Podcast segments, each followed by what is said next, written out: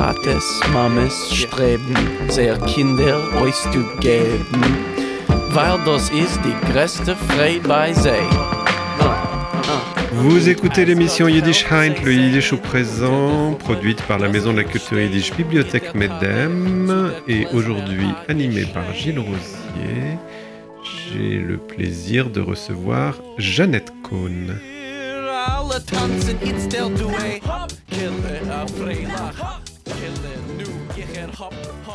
Jeannette Cohn, bonsoir. Bonsoir. Bienvenue au micro de RCJ et dans cette émission consacrée à la culture yiddish. Jeannette Cohn, je vous ai invité parce que vous êtes à l'affiche en ce moment dans une pièce euh, qui s'appelle Der Tisch, une pièce en yiddish, une pièce que l'on doit à l'écrivaine polonaise Ida Fink, mais qui a été traduite en français, en yiddish, pardon, par Alexandre Messer et Annick Prim-Margoulis, et que vous jouez déjà depuis un petit moment. Absolument, le joue. Je crois que la première s'est tenue, euh, me semble-t-il, euh, en avril dernier à la Maison de la Culture Yiddish. Puis nous avons fait une reprise, une première reprise, on va dire, on se croirait chez un tailleur, une première reprise euh, au théâtre Auguste euh, en septembre. Et puis, euh, vu l'immense succès que nous avons recueilli, euh, nous avons fait une seconde reprise avec deux dates, les 1er et 8 mars. Entre-temps, nous avons joué une fois à Stockholm, où nous avons été invités dans le cadre de l'activité Limoud, qui est une association internationale qui promeut des événements euh, autour de la culture yiddish en général. Et une fois à Nancy, au 55 rue des Ponts, qui est une association très proche à mon cœur et à celui de mon époux, qui est originaire de Nancy. Votre époux qui est Serge Blisco, président de la Maison de la Culture Yiddish et ancien maire du 13e arrondissement. Accessoirement. Accessoirement. Le, donc, euh, cette pièce de théâtre, donc, qui a l'air de, de remporter un franc succès, euh, vous en êtes une des comédiennes. Vous êtes euh, cinq euh, Nous sommes cinq, quatre témoins qui subissent l'interrogatoire, du moins c'est mon point de vue, d'un procureur instructeur qui monte un dossier pour tenter de faire juger des protagonistes d'un pogrom qui s'est tenu euh, en 41-42 en Pologne. Plus exactement, je fais une erreur. Ce n'est pas un pogrom, c'est un massacre euh, euh, fait par sur ordre dans le cadre de la liquidation des Juifs de la partie est de la, de la partie est de la Pologne. Euh, c'est donc quelque chose qui, ressemblerait à la Shoah par balle, on peut dire. Euh,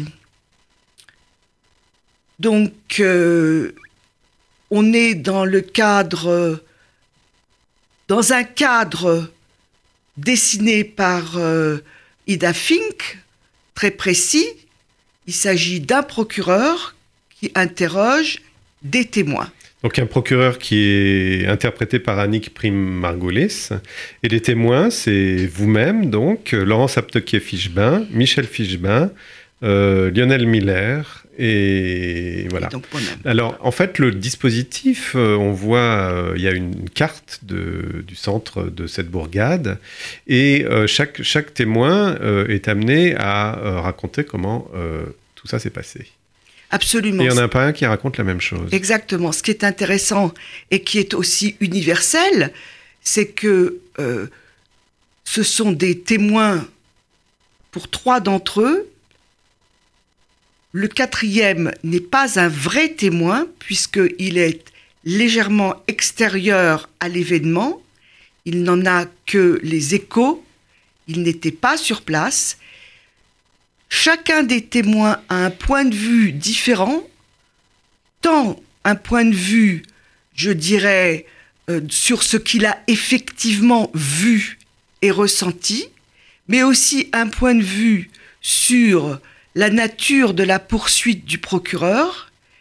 S'agit-il de rechercher un coupable en recherchant la preuve d'un acte accompli par un assassin sur une victime ou de l'autre côté euh, de l'éventail, est-ce que tous sont coupables? Il n'y a pas à rechercher de responsabilité ou de culpabilité individuelle. Il s'agit d'un massacre collectif et la responsabilité, la culpabilité est collective. Collective également. Enfin, on ressort de cette pièce assez troublé par, euh, par la divergence des, des témoignages.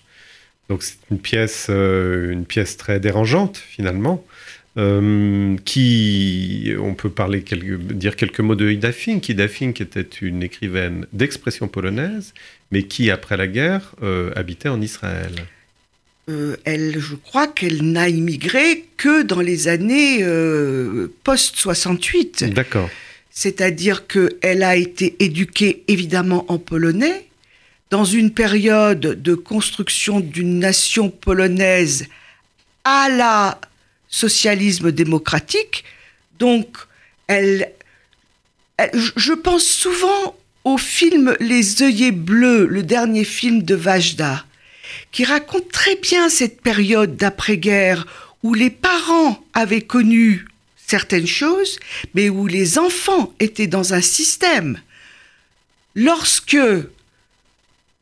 il y a eu une résurgence ou une expression euh, qui a conduit les juifs, les derniers juifs ou les avant-derniers juifs de quitter la Pologne, quand elle est arrivée en Israël, c'était une écrivaine polonaise euh, qui écrivait dans sa langue d'écrivain en polonais, elle a été amenée à s'exiler, fuir, partir, je ne sais pas. Donc vous faites référence en fait à, à le- à un des derniers exodes des Juifs de Pologne qui a eu lieu en 68 suite à la guerre des six jours. Il y a une espèce de cabale anti-juive et antisémite, antisioniste et antisémite en l'occurrence. Il y avait une conjonction entre les deux euh, et qui fait qu'un certain nombre de, de- de Juifs polonais a décidé de prendre le chemin de l'exil. Oui, mais ces juifs-là, euh, ils étaient polonais juifs, juifs polonais, polonais de d'origine juive. Il y avait toutes les nuances de l'arc-en-ciel. Donc, euh, elle a choisi d'écrire en polonais parce que je pense que vous pouvez très bien le comprendre en tant qu'écrivain. C'était sa langue. C'était sa langue. Mais elle avait quand même des thématiques très juives. Mais elle avait des elle a beaucoup parlé je du génocide. Absolument, et même il y a des expressions yiddish. Euh, Je pense qu'il faudrait interroger les traducteurs, mais enfin, on sent quand même pas mal le yiddish derrière, derrière le C'est-à-dire polonais. juste sous le polonais. Oui, oui, oui. Entendu. Le, donc, en fait, c'est une des, c'est la nouvelle production du, du, du Traumtheater, le théâtre de la Maison de la Culture Yiddish, dont, on a, dont la mise en scène est assurée par Charlotte Messer. Est-ce que c'est la première pièce dans laquelle vous jouez du Traumtheater Non, euh, j'ai participé à deux autres productions du Traum Theater, un Purim Spiel euh, et euh, une petite euh, production l'an passé, ou il y a deux ans, qui étaient des petites scénettes. mais disons que Donc, des productions ponctuelles. ponctuelles. Mm.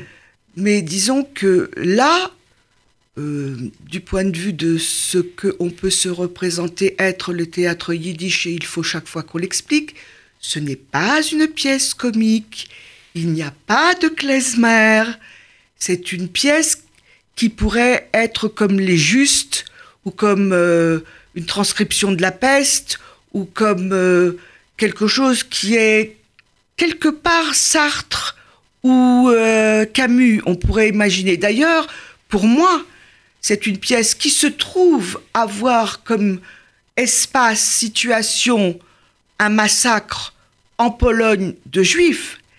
Mais si on écoute la retransmission de euh, procès qui se sont tenus en Afrique du Sud, au Cambodge ou dans d'autres lieux, on a exactement les mêmes phénomènes. Alors effectivement, dans le théâtre yiddish, il y a deux veines. Il y a la veine euh, un petit peu opérette, légère, euh, comique euh, où le, le, public venait pour rire, quoi, un petit peu comme le théâtre de boulevard euh, en France.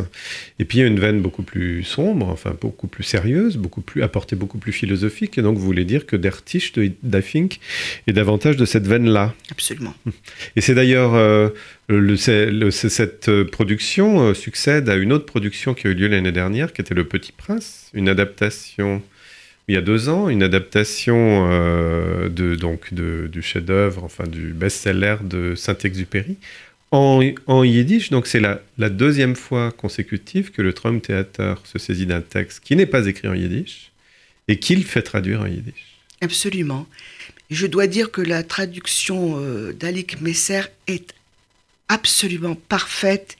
Le, le- vraiment, on a euh, plaisir à voir à quel point euh, le contenu, euh, le rythme est facile. Bien sûr, il y a toujours des petites... comment dire Il y a des choix à faire entre les hébraïsmes, les polanismes, les germanismes, mais dans l'ensemble, il me semble, et c'est un peu le retour qu'on a des spectateurs, ça entre dans l'oreille et ça va directement au cerveau sans qu'il y ait de, de moments de raidissement devant un terme qui nous, qui nous fait mal aux oreilles. Voilà. Ça arrive assez souvent quand on en écoute du, quand on est un peu yiddishophone et qu'on entend du yiddish, des fois ça gratte des oreilles.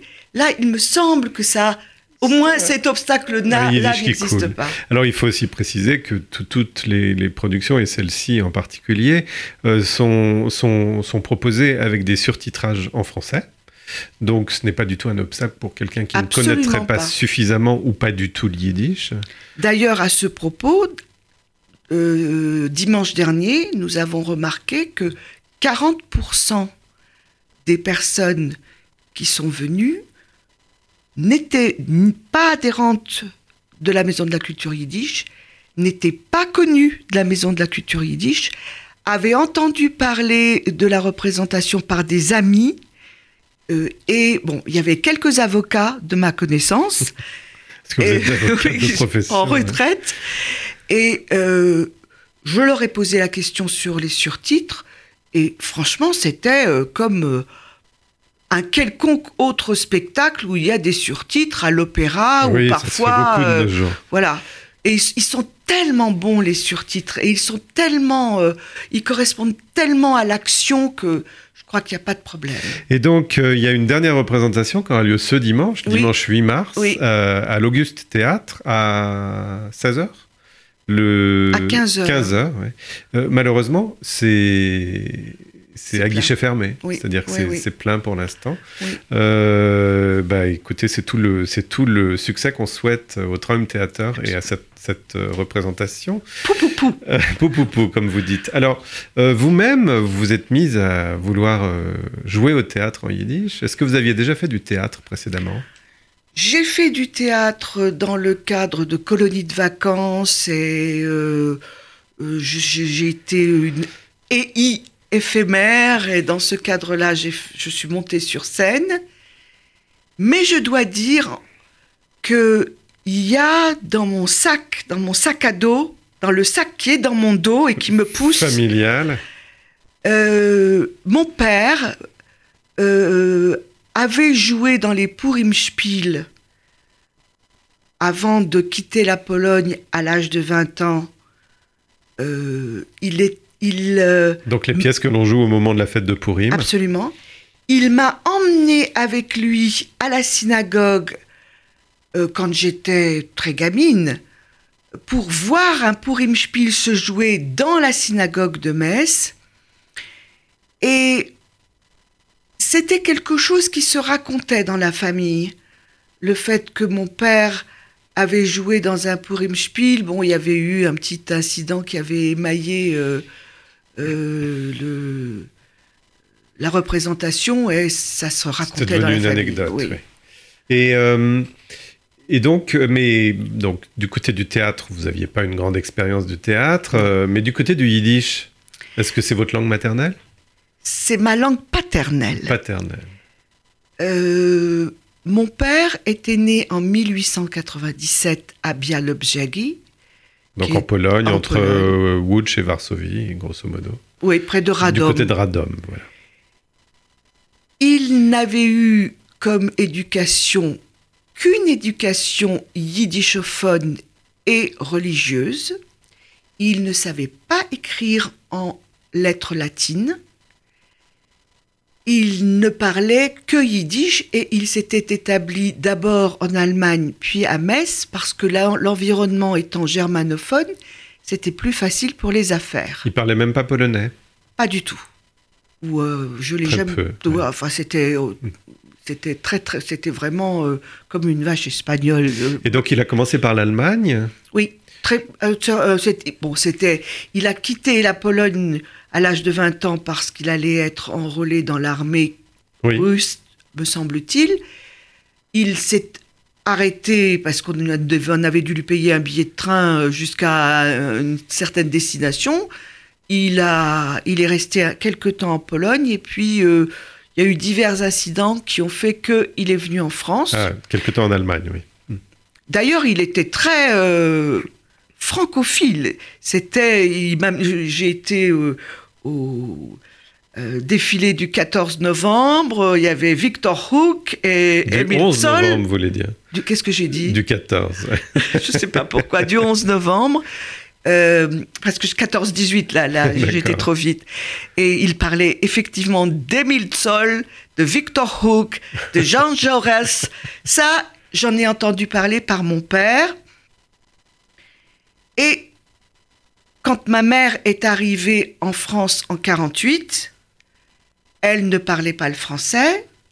Elle est arrivée d'où? Elle est arrivée de Suède, où elle avait été prise en charge euh, par la Croix-Rouge puis par les Suédois, depuis Bergen-Belsen, qui était l'étape de son périple, la dernière étape de son périple.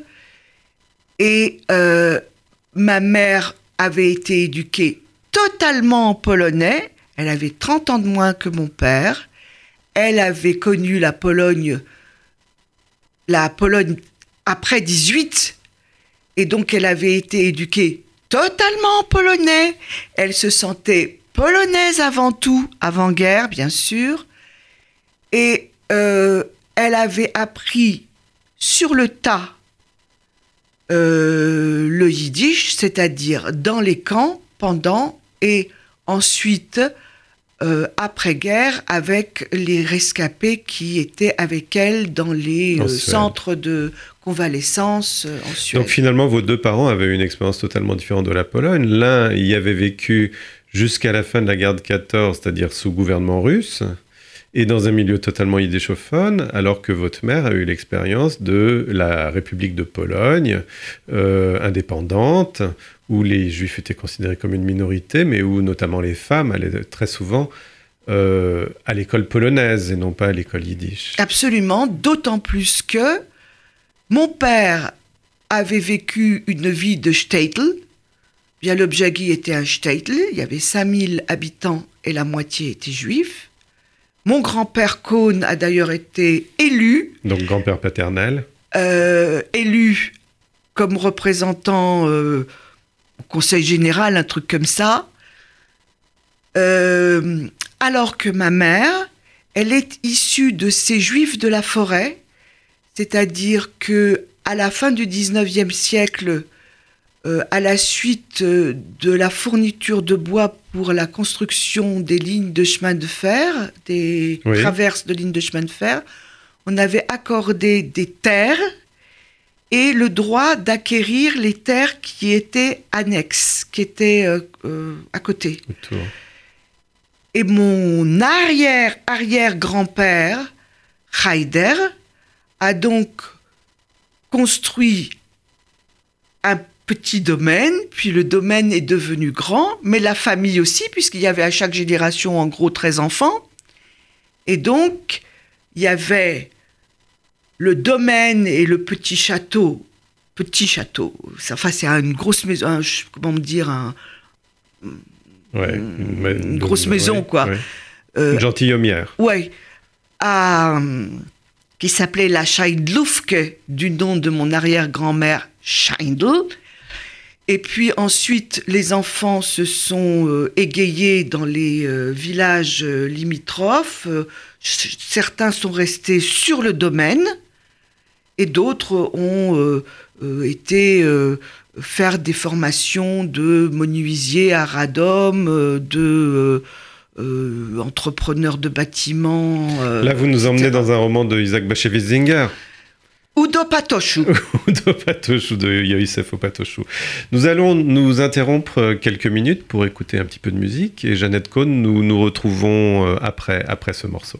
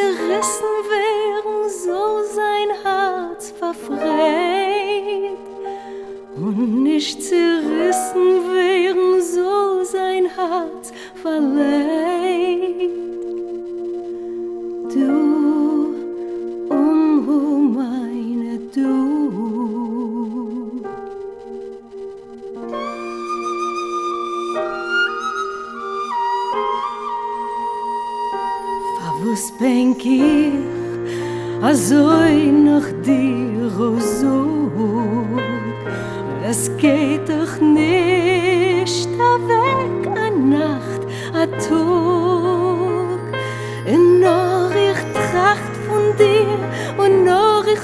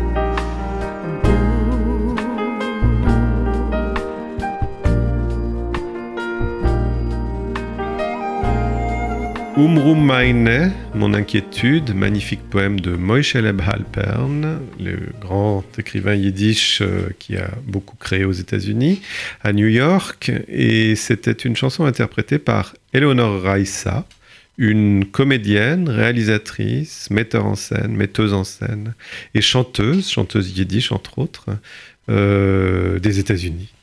Euh, je suis dans le studio à nouveau avec euh, Jeannette Cohn. Euh, Jeannette Cohn, nous en étions à parler de votre accès au yiddish. Vous racontiez comment le yiddish était votre langue paternelle. Vous parliez yiddish avec votre père. Vous, il vous parlait yiddish? Vous répondiez en yiddish? Tout le monde parlait yiddish, c'est-à-dire que jusqu'à ce que j'aille à l'école primaire, je savais faire la différence entre les deux langues, mais je les parlais en même temps. C'est-à-dire je, C'était une seule langue. c'était une seule langue et je, je conjuguais des verbes yiddish à la française ou à l'inverse des verbes français à la yiddish. Euh, Et tout- après l'école maternelle, vous avez continué à parler yiddish. après, à- à- tout a été bien jusqu'à l'école primaire. à l'école primaire, les choses, un certain rideau s'est déchiré. Parce que nous sommes à Metz, en terre de concordat, et donc euh, on fait la prière catholique À Le matin, laïque. à midi, à 2h, à 4h. À l'école qui est supposée être laïque. qui s'appelle Sainte-Thérèse. On a des cours de religion selon les religions du Concordat, c'est-à-dire catholiques, protestants, juifs. On peut faire valoir ses droits à ne pas écrire le samedi, à ce qu'il n'y ait pas d'interrogation écrite le samedi, à ce que on soit excusé à chaque fois qu'on en fait la demande pour des raisons religieuses explicites. Ça a changé quelque chose parce que jusque-là, je, vivais dans un milieu où tout le monde était comme moi. Mon père avait un magasin de gros rue des Jardins, qui était la rue où tous les commerces étaient juifs. Donc, tous les enfants des commerçants étaient comme moi. Chacun des enfants avait des parents qui parlaient yiddish. C'était en général des juifs d'origine polonaise, les commerçants de cette rue, Oui. ou des juifs euh, lorrains ou alsaciens? Oh, il y avait peut-être un yek qui s'était perdu, mais Mais c'était plutôt des, des- mais, des- des euh, juifs polonais. oui, euh, je ne me souviens pas d'autres. euh, D'accord. Il y avait plusieurs dates d'arrivée. Oui. Mais bon, mais ils étaient tous venus tous de l'Est. étaient- oui, oui, oui. Euh, il y avait d'ailleurs eu une bataille farouche pour que les juifs polonais aient leur lieu de culte à eux, différent du lieu de culte des Lorrains, C'est-à-dire différent de la grande synagogue. de la grande synagogue et ou des, des autres petits lieux. Donc il y avait, Oui. un- il y avait des shtibou, Des Mais- shtibel pour les Polonais. pour les Polonais. Mais il y a- on voulait, ils voulaient, ils avaient voulu. Avoir un lieu de- donc- ah oui, oui. ils- il y a eu pendant un certain temps une sous-communauté polonaise administrée euh, de manière autonome avec un rabbin qui était choisi par la Kehila polonaise. Euh, ça a duré un certain Mais temps. payé euh, quand même par l'État français Absolument, absolument. Mais le choix euh, et puis tout le reste, c'est-à-dire qu'il y avait une comptabilité distincte. Et donc les dons pouvaient être faits à la communauté polonaise. D'accord, vous n'étiez vous étiez pas obligé de supporter la mainmise des Yakais. Absolument, qui allait vérifier d'un œil euh, scrupuleux la comptabilité. euh, non, c'était des, la rue, c'était des grossistes, hein, on payait en cash, euh, donc voilà. C'était, mais et c'était une période formidable, formidable. J'en garde des souvenirs d'en- d'enfance extrêmement chaleureux. Donc là, vous parlez des années euh, 50, 60. à- Exactement, jusque dans les années. euh, Pour moi, ça s'est arrêté en 65-66, mais ça a duré un petit peu plus longtemps pour les, les, les- les- ceux qui étaient un peu plus jeunes que moi jusqu'aux années 70. Parce qu'après, vous êtes venu à Paris. Parce qu'après, ce- les grossistes, le- le- l'activité grossiste a beaucoup diminué. Les grossistes, en fait, fournissaient des marchands ambulants Ah oui. et les marchés. Les, les marchands sur le marché et les marchands ambulants. Il y avait des grossistes à Metz, il y avait des grossistes à Nancy. Et puis cette activité de vente ambulante et de vente sur le marché a Ça périclité réduit. ouais. Lorsque les grandes surfaces euh, et euh, les crédits Se à la consommation. Voilà. ouais. c'est- Mm. Donc, il y a eu de moins en moins de commerce euh, rue des Jardins. Et puis, il faut dire que les enfants de la rue des Jardins sont devenus médecins, dentistes. Bien sûr. ouais, ouais. voilà, Per- pratiquement personne n'a repris la Le boutique. commerce des parents. Donc mon père a vendu sa boutique quand j'avais 12 ans, chose comme ça. Il avait aussi l'âge de la retraite. Oui, bien sûr. comme Il était très âgé, plus, beaucoup plus âgé que vous.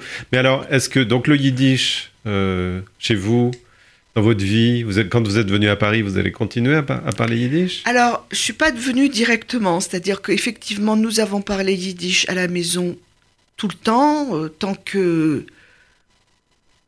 tant que l'entourage était là. Euh, J'ai perdu mon père en 1967, donc là, il y a eu quand même, un- ça a été un petit peu, le yiddish a été un petit peu éloigné. Je suis partie de France, je suis allée en Israël, donc le yiddish s'est encore plus éloigné. Quand je suis revenue, j'avais d'autres soucis, donc le yiddish était franchement pas proche de moi. Mais quand je suis arrivée à Paris, je ne sais pas, je n'arrive pas à me rappeler, je sais que j'avais en moi une frustration, que j'avais demandé à apprendre le yiddish écrit pour pouvoir accéder à la culture yiddish dans une mesure aussi grande qu'à la culture française. J'avais dit à ma mère, je ne vois pas pourquoi je, suis culturée en Saint-Louis, Jeanne d'Arc, Molière, Racine, et pas en ce qui est ma culture charnelle. Euh, Il y a quelque chose qui est déséquilibré, je voudrais rééquilibrer ça. Et ma mère m'avait interdit, littéralement interdit, euh, de consacrer une minute à l'apprentissage d'un yiddish Écrit. Et vous avez euh, obéi à cette injonction? Je n'avais pas franchement le choix, mais c'est resté à l'intérieur. Et quand j'ai eu le choix, quand j'ai été indépendante financièrement, que je suis venue à Paris, que j'avais terminé mes études, que j'avais la possibilité d'accéder facilement, parce que pour accéder à des cours de yiddish, euh, de culture yiddish à Metz, c'était pas... Oui, bien sûr. Euh, à Paris, j'ai rencontré quelqu'un qui m'a expliqué qui avait des cours de yiddish euh, au centre Medem. Oui, Je, je crois que je m'y suis littéralement précipitée. précipité. Et j'ai appris à lire et à écrire. Mais les choses sont pas simples parce que tout ce qui a trait au yiddish n'est pas loin de la névrose. Donc, euh, l'accès à la culture, d'autant plus que avait aussi grandi en moi euh, l'affection pour la langue hébraïque. Donc voilà. Euh, et puis ensuite, euh, je me suis, disons, consacrée à ma carrière professionnelle et j'avais plus tellement le temps de faire Bien autre sûr. chose. On, on va s'interrompre à nouveau. On va écouter à nouveau une, une chanson en yiddish.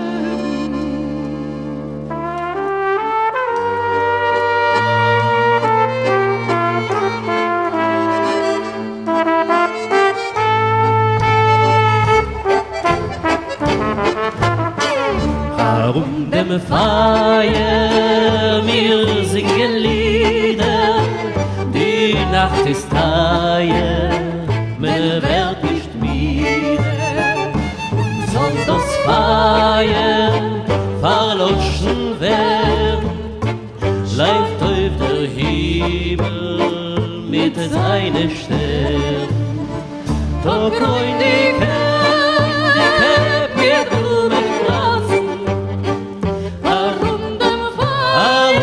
Feier mir freilich tanzen?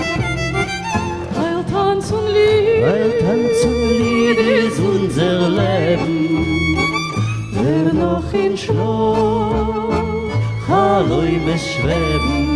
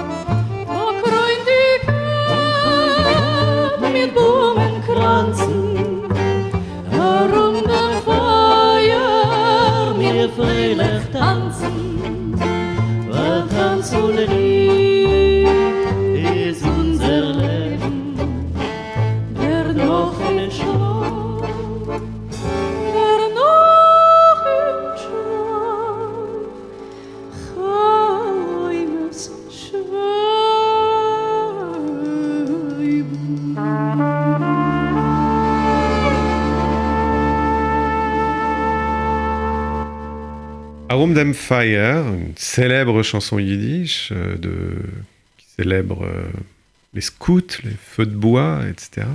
Chantée en l'occurrence par Svetlana Kundish et Mendy Khan et accompagnée par le groupe euh, Spielberg à Tel Aviv. Donc, je suis dans le studio avec Jeannette Cohn, euh, mais avant de reprendre notre conversation, je voulais faire deux annonces. La première concerne une activité de la Maison de la Culture Yiddish, samedi 7 mars à 16h.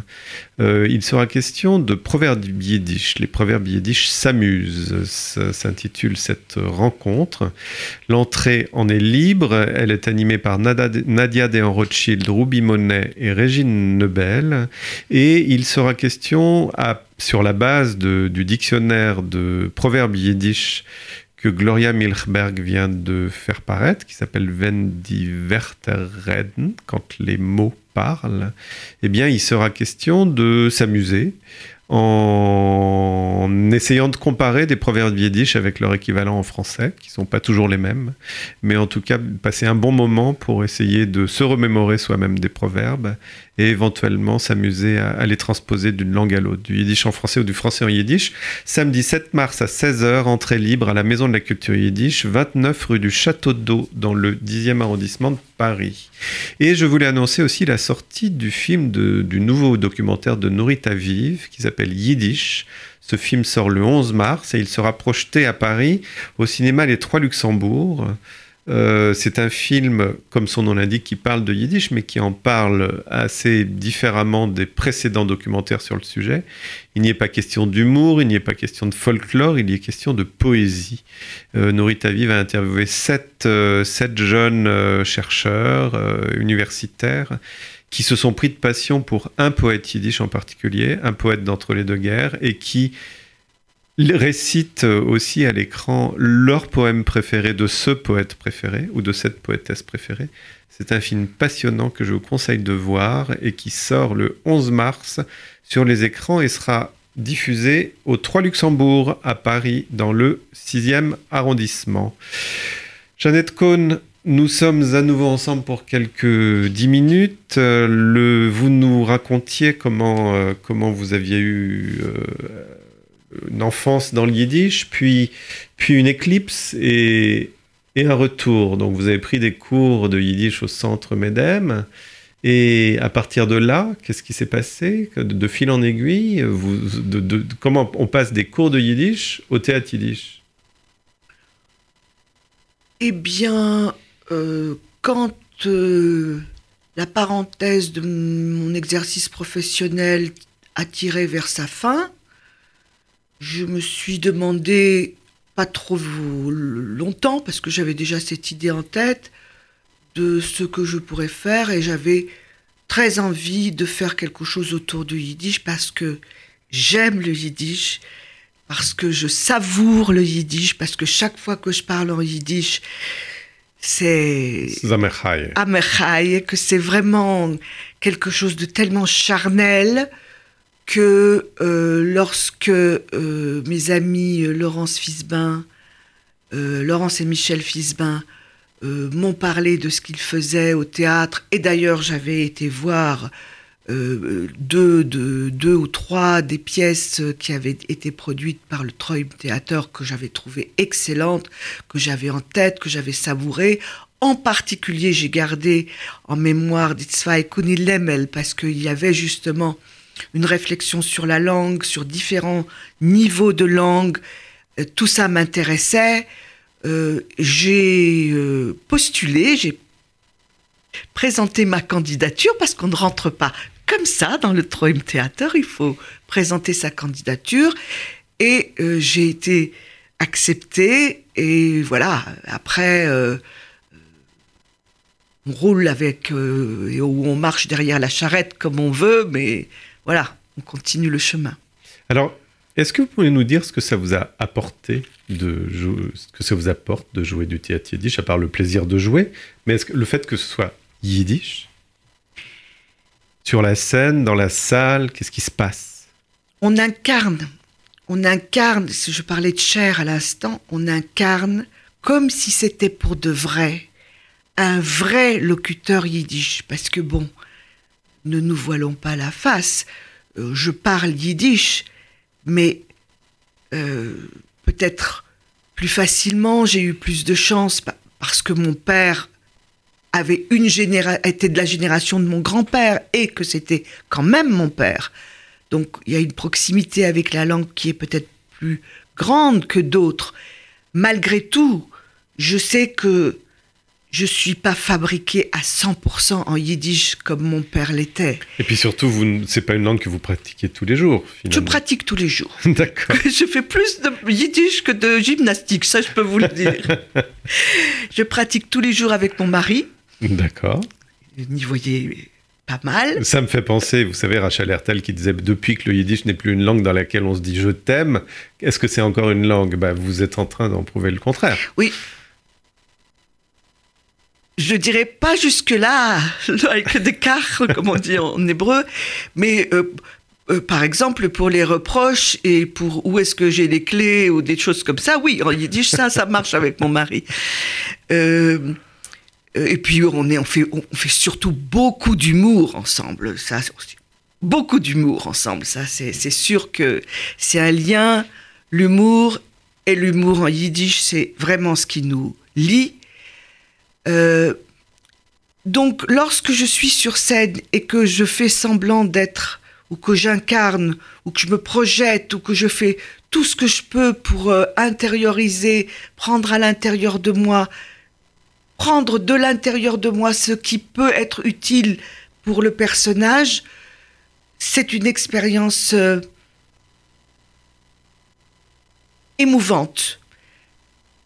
Pour ce qui est de Dertiche, elle est d'autant plus émouvante que ce qui s'est passé, ce que raconte Ida Fick, est pratiquement ce qui s'est passé à Bialobjagi, ce qui m'a été raconté par des témoins, puisque je me suis rendue à Bialobjagi, que j'ai eu la chance de pouvoir rencontrer une polonaise du cru, la bibliothécaire, qui m'a pris par la main, qui m'a organisé une réunion avec les anciens du village, que ceux-ci m'ont fait faire un tour du village en me disant voilà, là ton grand-père est tombé, celui qui l'a tué était là, il lui a dit ceci, cela, comme il n'a pas exécuté l'ordre qu'on lui a donné, il était assis sur un banc, on lui a dit de se lever, il a refusé de se lever,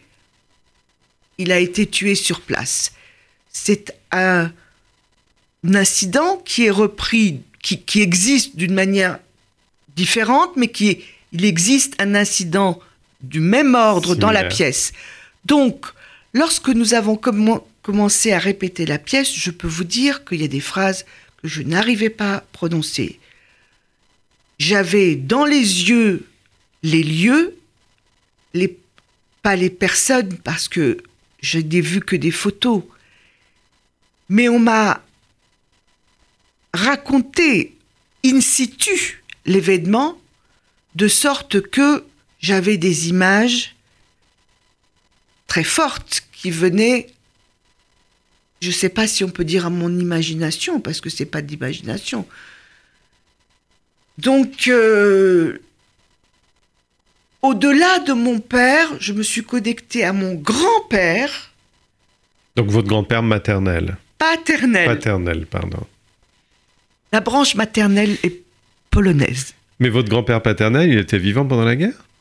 Mon grand-père paternel était vivant pendant Ah, la guerre. Il a été descendu. D'accord, ok. euh, Parce que vu, vu la différence d'âge, je pensais non, qu'il non, non, non, bah non, ils avaient. Alors, euh, euh, je pense que mon grand-père devait avoir quelque chose comme 20 ans quand mon père est né. Oui. Et après, il y en a eu 13 derrière, Ah oui, d'accord. en tout. Donc en fait, s'il est né en 1880, en 40, il avait 60 ans, oui. Oui, de- si- je crois si qu'on m'a dit qu'il avait pas 60 ans, qu'il avait 57, 58. Hmm. Voilà.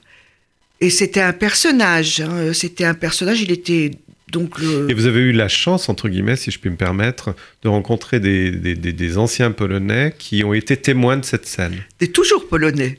Oui, oui, non, mais des, des- des anciens, des, Des vieux Polonais, oui, quoi, oui, qui, qui oui. ont été témoins de cette scène et qui ont accepté de vous la raconter. absolument. C'est-à-dire que j'ai rencontré cette euh, euh, jeune femme de 35 ans qui avait été à l'université euh, à Radom et à Varsovie, qui était bibliothécaire, Oui, mais bibliothécaire elle, elle, elle y était pour rien, elle Non. n'était pas née, donc on peut Non. comprendre qu'elle ait été pleine, pleine d'empathie pour votre histoire. Elle était Mais ces vieilles personnes qui avaient été témoins, souvent les témoins, ils ont du mal à parler. Elle était de la race des résistantes. elle est de la race des résistantes, encore aujourd'hui, dans la Pologne d'aujourd'hui. Et donc, elle savait qui elle pouvait contacter. Euh, et elle a, elle m'a, elle m'a organisé une table ronde avec euh, une dizaine de personnes dans un- une cour jardin comme il y en a en Pologne et euh, où on, m'a servi de la glace comme on fait en Pologne. Et, et, et, et, et après on m'a fait on m'a fait une visite guidée Oui, d'accord. De- de- des lieux de massacre, finalement. de tout. De tout. De, ici était la synagogue, et ici, ici était la maison du Chorret, et là était la maison de ton grand-père, et là était la maison de... etc. etc. Donc, euh, je, je crois que j'ai j'ai mis un certain temps, quand je suis revenue en France, avant de d'atterrir. On l'imagine aisément, effectivement. Merci Jeannette Cohn pour, euh, pour euh, cet entretien, ce témoignage aussi. Je veux juste rappeler que donc vous jouez dans une pièce de théâtre qui s'appelle Der Tisch de la, de la, dramaturge polonaise Ida Fink et une pièce de théâtre traduite en yiddish par Alexandre Messer, mise en scène par Charlotte Messer et le Traum Theater. Et donc, on a une dernière chance de vous voir dimanche 8 mars à 15h à l'Auguste Théâtre. Il faut jamais dire une dernière chance. Il faut jamais dire une dernière chance parce que là c'est complet pour ce dimanche. Zognisch Kaimul ne dit jamais. C'est complet pour dimanche, mais j'espère bien que vous allez la reprendre. Merci Jeannette Cohn. Vaters, Mames Streben, sehr Kinder euch zu geben, weil das ist die größte Freude bei sie. Und als Gott helft, sie sehen unter der Gruppe. stay in